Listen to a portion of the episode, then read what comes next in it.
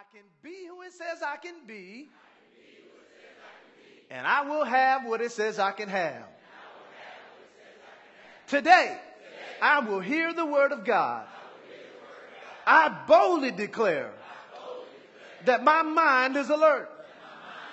My heart is receptive. My ears are open, and I better not go to sleep. I'll never be the same. In Jesus' name, amen.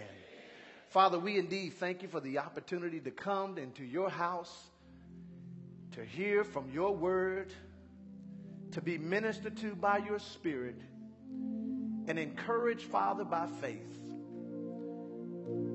And I pray that every person in this room will leave with a revelation that all things are possible to him that believe.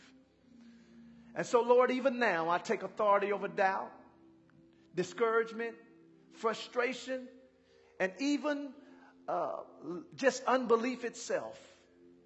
And I pray that every heart will be open, every mind will be receptive, and we will hear what the Spirit of God is not just saying to our church, but what He's saying to us individually. So as I decrease, I thank you now for using me as a vessel unto God, fit for the Master's use. And we give you thanks and praise in advance for signs, miracles, and wonders following your word.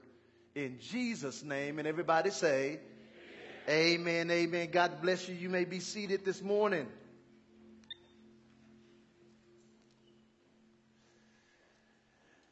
Today I'm going to teach you all one of the most important lessons, I believe, of your spiritual life. Today's topic is how to overcome doubt. Look at your neighbor and say, Stop doubting. Doubt is the kryptonite of every believer's faith, and if we can eliminate it, then the possessions of God's promises for our lives become more of a reality. So here's my goal today. My goal is to help each one of us discover what doubt is, how doubt works, and then provide you with spiritual and natural principles to overcome doubt so your faith is in full force because your faith cannot be in full force when doubt is in operation in your life. So if you have your Bibles, I want you to turn to two verses of Scripture. Turn to Mark chapter 11. We're going to look at verse 23.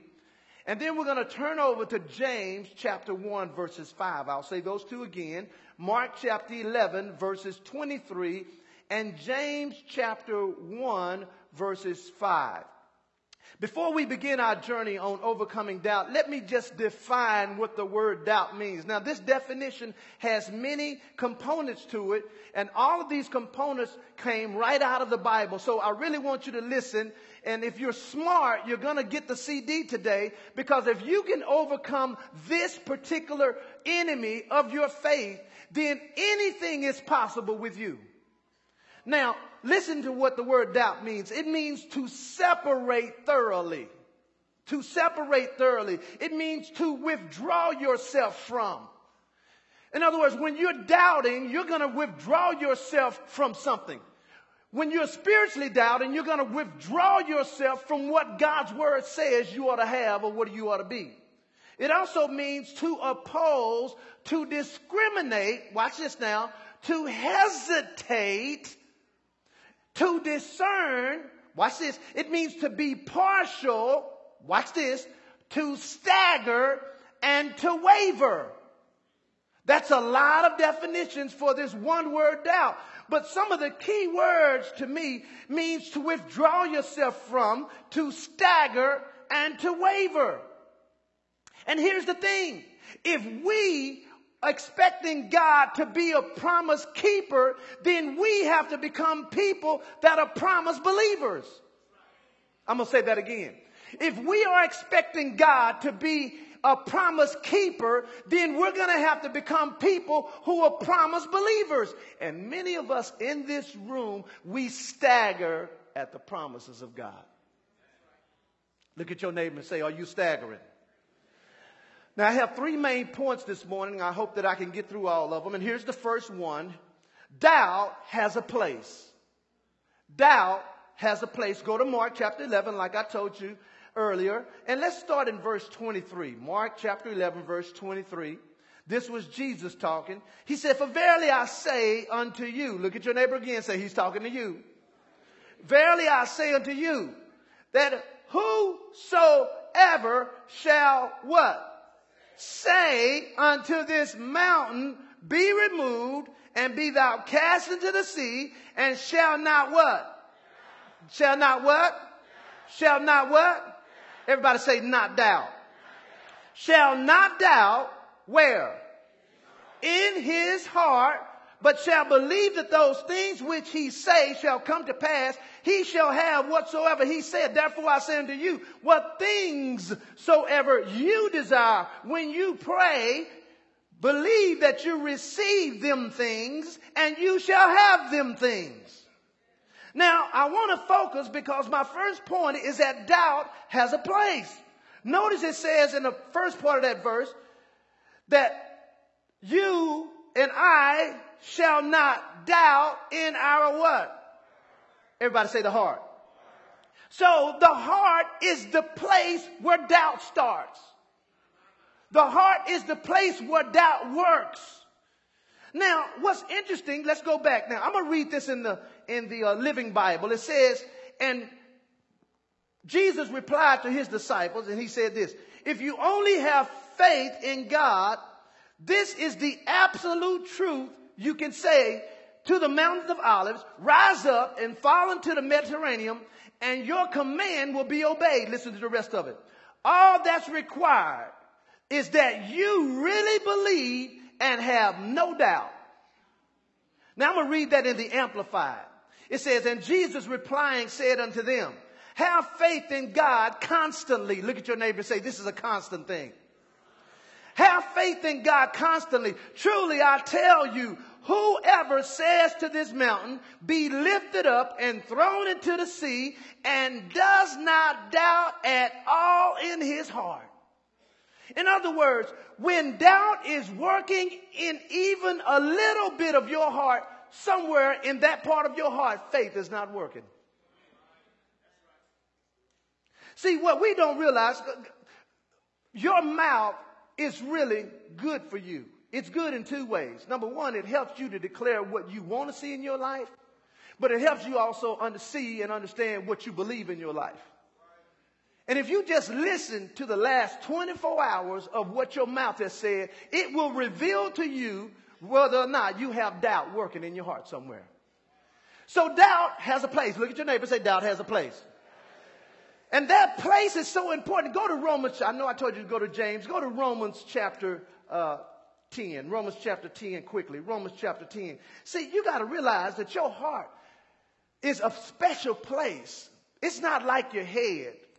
Your head is where temporary information is stored, but your heart is where you believe from. In Romans chapter 10, we know the verse, but I want to show you something about your heart again. It says in verse 9 that if you shall confess with your mouth the Lord Jesus and shall believe where, class? Come on, class. Where? In your heart that God has raised him from the dead. Read it with me you shall be. Now watch what it continues to say. For with the heart, man does what? Believe. So listen, your heart is responsible for your believing. And if you or I let doubt, if we allow what we read and believe about God's word, if we allow it to be separated from who we are and what we do and what we say, then guess what? Doubt will eventually overcome your faith. So here's point number two. The first point was doubt has a place. Here's the second point, and here's the one I'm going to focus on this morning a lot.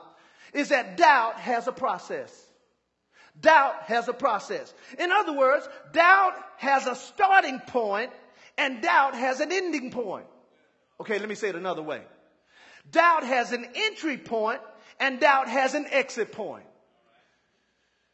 Go to Mark chapter 11. Go back to Mark chapter 11. Go to Mark chapter 11. Let me show you this. Doubt has an entry point and doubt has an exit point.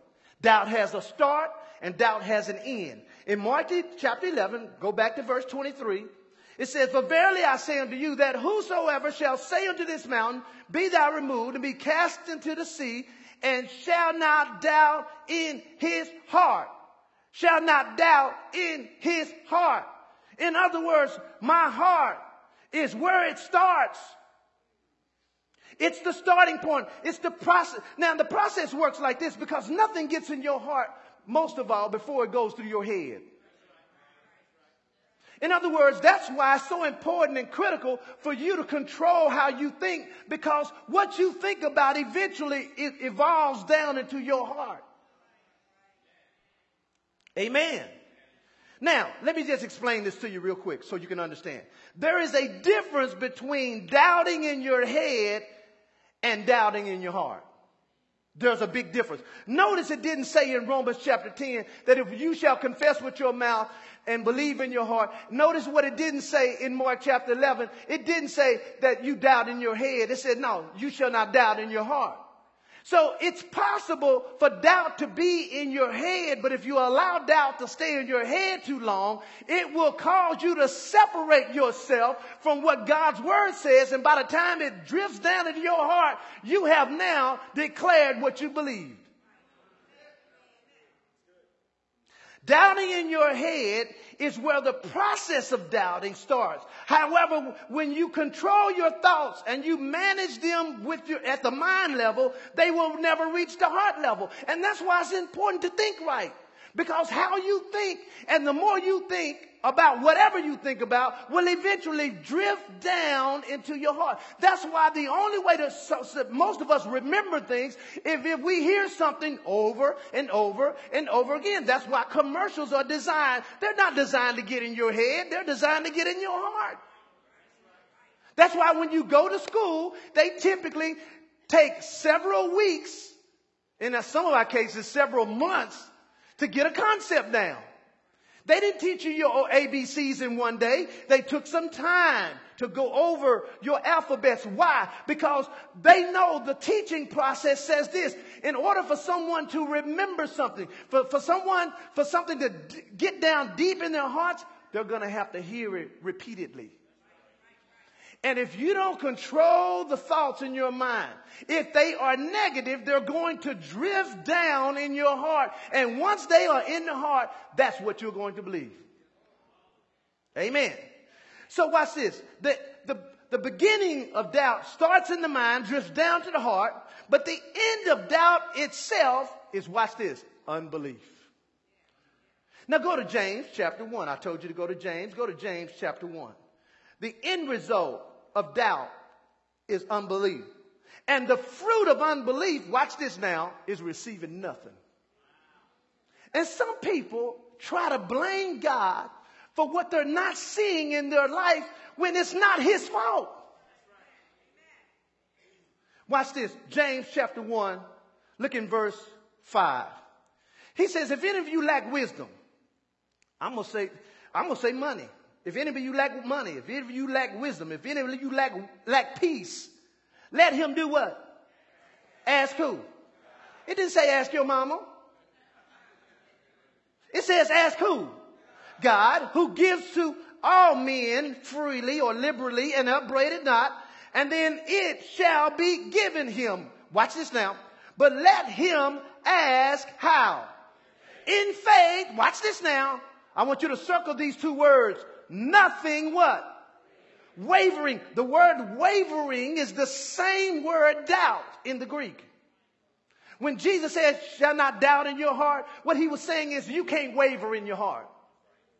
This word wavering is the same word doubt. And let's see what happens when a person wavers or when a person's doubt. For he that wavered or doubts is like a wave of the sea driven with the wind and tossed. For let not that man, what man? That wavering man, that doubting man think he shall receive anything from the Lord. So if you don't have manifestation in your life, it's not God's fault. Maybe it's because you are wavering on a surfboard. See, some of us are surfing on the waves of unbelief and we don't even know it. Now, I'm going to show you how this thing works because it's amazing. Go to Romans chapter 4. Go to Romans chapter 4. Let me show you somebody who had a problem with the process of doubt, but didn't allow the process to push him completely into doubt and unbelief. In Romans chapter 4, look in verse 19. It says, and being not weak in faith, it's talking about Abraham, he considered not his own body now dead when he was about a hundred years old, neither yet the deadness of Sarah's womb. But, and he, Abraham, he staggered not. The word staggered is the same word doubt. He doubted not at the what class? At the what class? At the what class? That's what doubt is after. It's after the promise. It's not after your job. It's not after your kids. It's not after your peace. It's after the promise. Because if you believe the promise, you'll know your kids are fine. You'll know your peace is secure and you know God will supply. It says here, let that not that man think he's received nothing. It goes on in Romans chapter 4. It says he staggered not at the promise of God through what? Unbelief. So watch this doubt produces unbelief. But he was strong in faith, giving glory to God. Watch this now. And being fully persuaded. Fully persuaded about what? He was fully persuaded about the, what, what God has told him. He said, Abraham, you're going to have a son. And Abraham said, I'm 90 years old. How is that going to happen? And see, I'm going to show you, once we get to the third one, I'm going to show you what makes doubt works and how to eliminate it. Because Abraham had an opportunity to doubt, but he didn't. Because the Bible says he staggered not at the promise of God. And so weak faith is a result, watch this now, of strong doubt. I'm going to say that again. Weak faith is a result of strong doubt. In other words, if your faith is not working like it should, you know what's, what's really working? Doubt. Amen. Watch this. Doubting in your heart is only the result of a mind and a thought problem. Once you doubt in your heart, your faith will stop working because your heart is where you believe. Now, how does doubt work? Because you can't stop something if you don't recognize it. Are you with me on that? Now, the topic that I'm dealing with is how to overcome doubt. So here's my question. How does doubt work? Because you can't stop it if you don't recognize it. Well, doubt works in three ways and is released or expressed in a fourth way. I'm going to say that again. Doubt comes in three ways. Everybody say three ways. In other words, the way you're going to recognize doubt is when you see these three things happen. And then when you see the fourth thing happen, you can know that I am in full blown doubt. Now, let me tell you what most of you in this room think. You think that time, tests, temptations, you think those things are what cause you to doubt when those are just opportunities to doubt.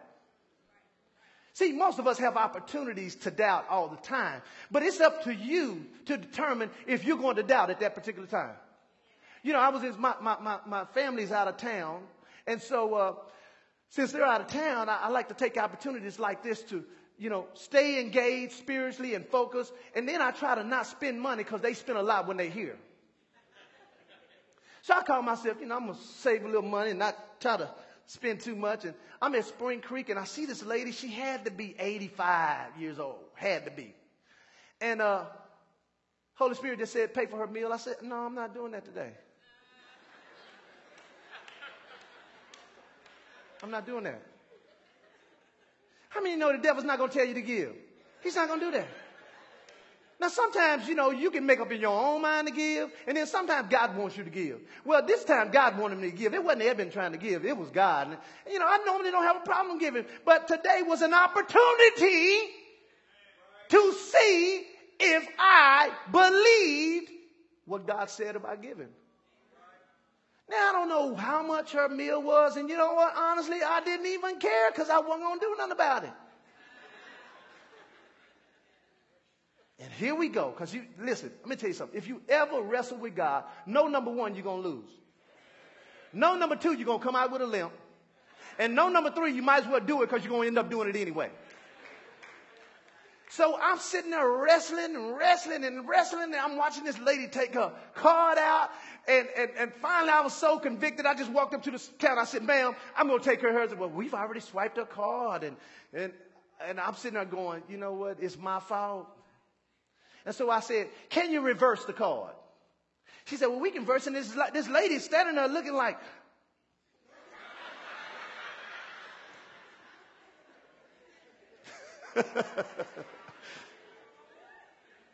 so they reversed her card, and she looks at me and she says, Young man, she says, uh, Are you a ball player? I was thinking, You are really old, aren't you? I was like, No, ma'am. I said, I'm a pastor. She says, You know, nobody's ever done that for me. I have never had anybody to pay for my meal. And I said to her, I said, it's always good to experience something positive for the first time. Now, God used me to help this lady see at 80 something years old that God's principles still work. Now watch this. After I got done, didn't cost that much. I don't remember what it was, probably 20 bucks or whatever. And see, some of us are arguing over $20 when God is trying to get you 2000 So after I gave, the, you know, I paid for it, before I walked, I said, Lord, listen. Okay, I need you to call somebody that don't even know me to bless me. Since you asked me to do that in there.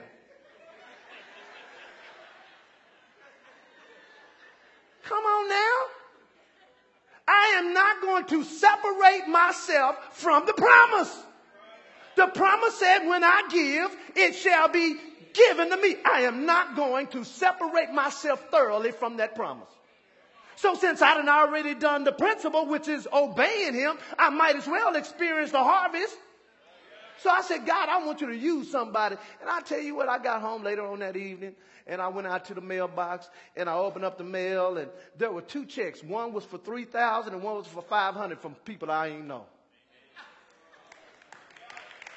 Now, if you don't clap, you need $3,500. So, watch this now. Watch this. I have 10 minutes to work this out. Here's the first way in which doubt works. The first thing is that doubt comes in the form of questions. Anytime a question comes in your mind, comes in your heart or surfaces out of somebody else's mouth, you are having an opportunity to have the doubting start process to start. Go to Genesis chapter 3. Let me show you this. This is all through scripture. Whenever you begin to see questions, have questions, begin to question in your mind. You know, is God real? And does God supply? And why isn't this working? And why isn't this working? And, and I gave and why isn't my giving working? And why am I healed? And why God, is God blessing. When you start seeing questions, that means doubt is knocking on your spiritual door. In Genesis chapter 3, if you're there, say, I'm there. Watch this now. Now, this same thing happened to Adam and Eve. Adam and Eve allowed doubt to come in their heart and they began to question what God had already said and it caused Adam and Eve to doubt and then disobey. Look in Genesis 3. It says, Now the serpent was more subtle than any beast of the field which the Lord God had made. And he said to who? The woman. Yes, here's the question. Has God said you shall not eat of every tree? Anytime doubt wants to work in your life, it is going to first come in the form of a question. And what many of us do when the question comes, because we don't have an answer, we just accept the question. You have to have an answer for every question that comes. You say, well, Pastor, what if I don't know the answer? That's why you need to know the word. So if the question comes, some of y'all, you know, here's the question, you know, well, God, why am I not married? Question, doubt, because it's coming. It's coming. God, why am I still struggling? Doubt is coming. Because when doubt comes, I'll show you at the end, there's something you got to do, or if you don't, it's going to get in there and stay in there. It comes in the form of questions. It happened with Adam and Eve. After he questioned and said, Did God say this? Then it caused her to start thinking about what the question was, and because she didn't have a sufficient answer, which is the word, because remember, the same thing happened with Jesus when he was over in the book of Matthew, chapter 4. Just write that down Matthew, chapter 4, verse 4. This is when he was led of the Spirit into the wilderness. And the Bible said the devil came to him and said, Now, watch this now. In chapter 3, at the end of chapter 3 in Matthew, the last verse says this and the voice of God came and said, You are my beloved son in whom I'm well pleased. The next verse says he went into the wilderness to be tempted by the devil. And the next verse, the devil says, Are you really the son of God? What was he trying to do? He was trying to create some doubt in Jesus' mind. He was trying to, watch this, he was trying to create doubt of what God had just said to him. And some of us, because we don't have the promises rooted down in deep on the inside of us, when the questions come, guess what? We fall apart. When the situations come, we begin to stagger because when the question came, we didn't have a sufficient answer. But see, notice what Jesus said. Jesus said, it is written. And that's the answer to any question that the devil or life brings to you. It is written. Amen. Some of y'all say, well, is God really going to supply me with a husband or a wife? Is God really going to open up the windows of heaven? Is God really going to heal me? Is tithing really going to work? See, those questions right there, you got to make a decision today that the only answer I'm going to give to any question that comes up in my mind is what the word says. That's why, man, listen, some of you are listening to too much music. Now, I'm, I'm getting all off on those right now. Some of y'all listen to too much music. You, you, you don't have enough faith to be listening to music.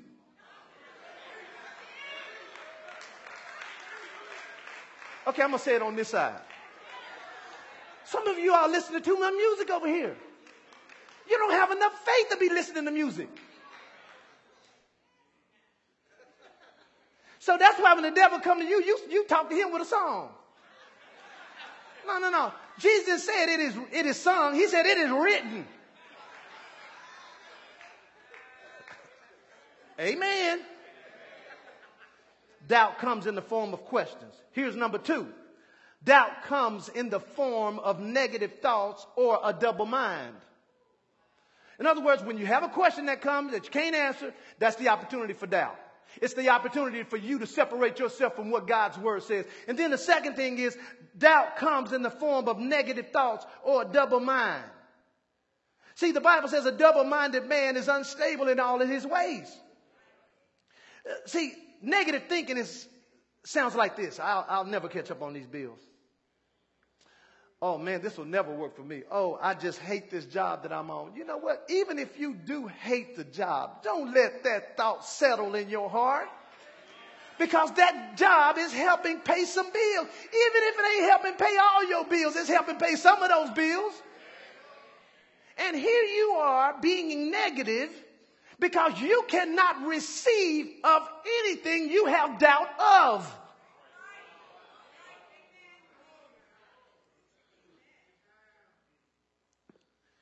Go to John chapter 11. Let me show you a famous person in the Bible who was just, his life was just full of doubt.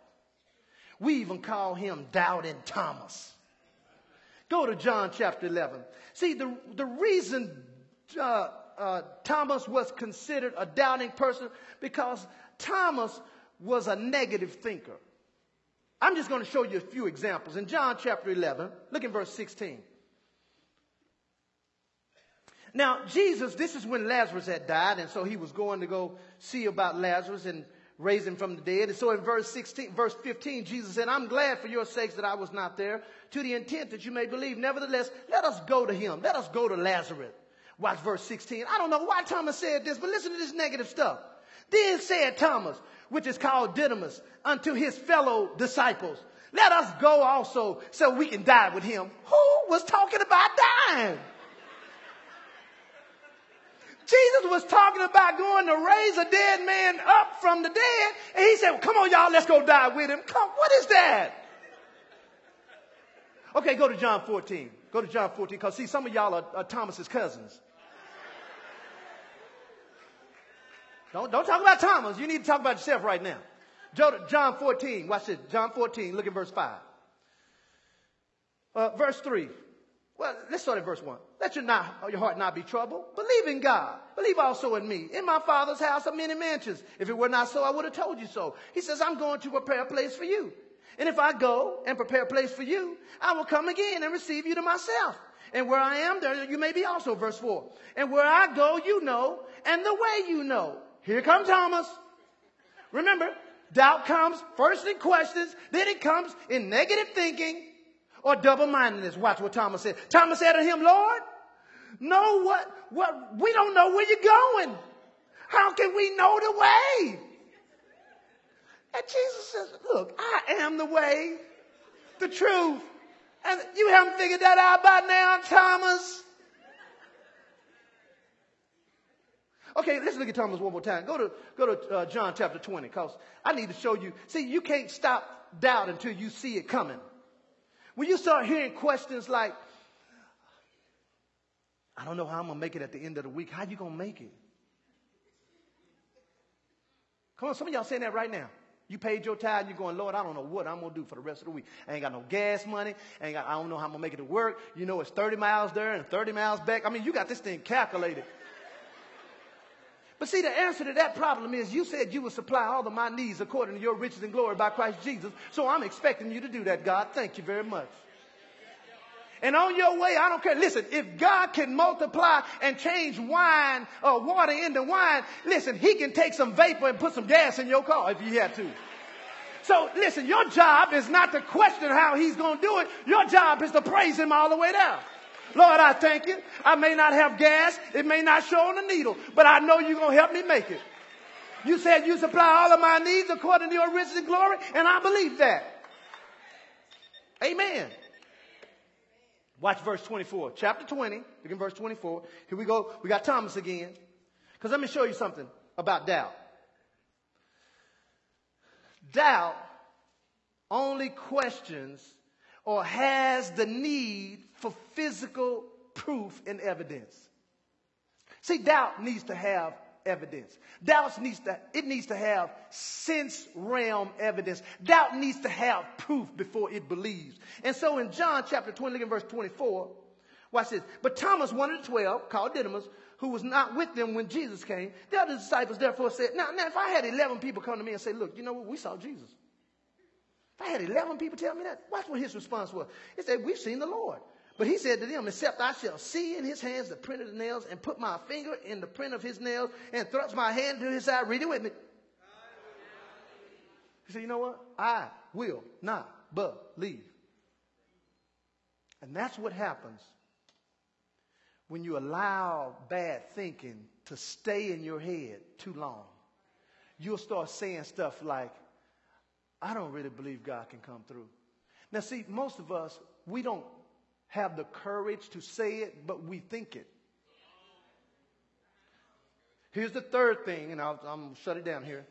Doubt comes, watch this, through lack of physical evidence. In other words, if we don't see it, we start doubting. But if you can see it, it ain't faith. Faith is the substance of things hope for. Faith is the evidence of what I can't see. So if I can't see it, I need to use my faith as proof that it exists. Amen. Doubt comes through lack of physical evidence. And that's why Thomas said, I got to touch it. I got to feel it. But see, faith is the ability to believe God's word without having to have any sense realm evidence. That's what faith is. Faith is saying, you know what? All I need is this word. See, we really think that Peter walked on water. Peter didn't walk on water first. He walked on the word first.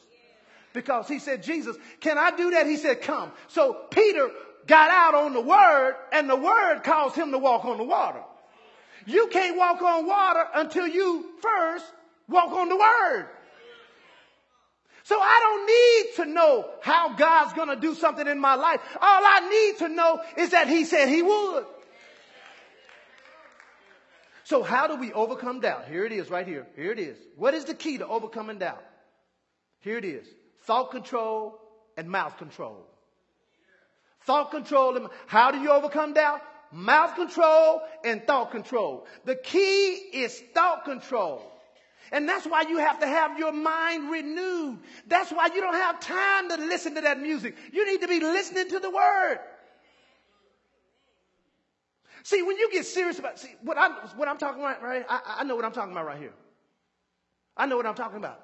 See, many of you, you, you, you, you think you have problems. You think you have opportunity. No, you don't. What you really have are some unbelief and some doubting issues. I remember when we first started the church, you know, and uh, we had 22 people, and uh, we needed 6,000. Now, we started with three full time people. Now, this is a brand new church, three full time people, but the Lord had three full time people. Okay, we're going to do that. He told me not to work. He told my wife not to work. Even though I looked for a job, couldn't find one. But we needed $6,000 a week to run the church. Now, some of us didn't even make, don't even make 6,000 a month.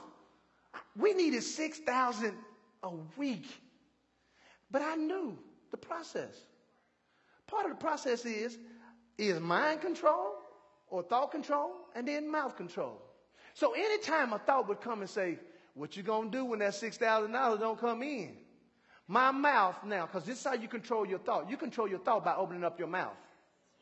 You can't think and talk at the same time. I know you think you can, but you can't. If you can, you do have problems. I can prove it to you. Let's just do a little exercise right here. I want everybody to participate, okay? Everybody to participate. All right. I want you to count silently to yourself. Just, you know, like one, two, three. I just want you to do that to yourself. And then I'm going to ask you a question. And when I ask you a question, I want you to say out loud the answer to the question, okay? I want you to start thinking, uh, uh, count, start counting in your mind right now. Start counting. What's your name? Now, did you have to stop thinking to talk? That's how you control a thought right there. So you just can't sit there and let a thought come to you and say, you ain't gonna make it. No, you can't sit there and just say, you ain't gonna make it. You say, oh no, I can do all things through Christ who strengthens me. He said, I'm the head and not the tail. He said, he will always cause me to triumph. Therefore, I am going to win. You can't sit up there and let that thought come. You're not gonna make it. Everybody say thought control and mouth control. 2 Corinthians 10 3. I'm ending with this. It says, For though we walk in the flesh, we do not war after flesh. For the weapons of our warfare, they're not carnal, they're not fleshly, but they're mighty through God to pull down strongholds. Watch this. Casting down imaginations and every high thing that exalts itself against the knowledge of God and bringing into captivity. In other words, putting in jail every thought to the obedience of Christ. Man, you got to see what I'm talking about right now. Here's the hard part. You got to monitor your thinking. You got to be aware of what you're thinking about all the time. And when you see your thought is not right, you got to open up your mouth and say what God's word says. Amen. That's why in Romans 12, 2, it says, Be not conformed to the world, but be transformed by the renewing of your mind. If many of you knew that your mind was the gateway to your manifestation, you wouldn't let all that junk get in. Let me, let me say it this way. Never look at something that you don't want to work on the inside of you. Never listen to something that you don't want to work on the inside of you. And that's why it says, whatever things are good and lovely and true and of good report, it says that's what you need to think about. So here's my question today what have you been thinking about lately? And what have you been saying? Because, see, some of you, you're not saying anything. Well, if it took God to open his mouth and say, and there was light, and there was light, if he had to open up his mouth to create this world that we're living in, you have to open up your mouth to design the world that you want to live in. So not opening up your mouth, you're hurting yourself. Even though you may not be saying nothing negative, you're not saying nothing at all. Basically, your life is in neutral. And I want to challenge you today to begin to monitor your mouth and monitor your thoughts. And when you start seeing questions coming, just know that doubt is trying to knock on your door. But all you have to do is look, look through the peephole of your life. When you see it's doubt, don't open the door. When you see that the devil is questioning, well, this ain't working for me. The Lord said, the Lord, the... Don't, don't open the door. With every head bowed and every eye closed, you may be here this morning. Here's my question, because I know this was, a, this was a lesson for believers. If you are lacking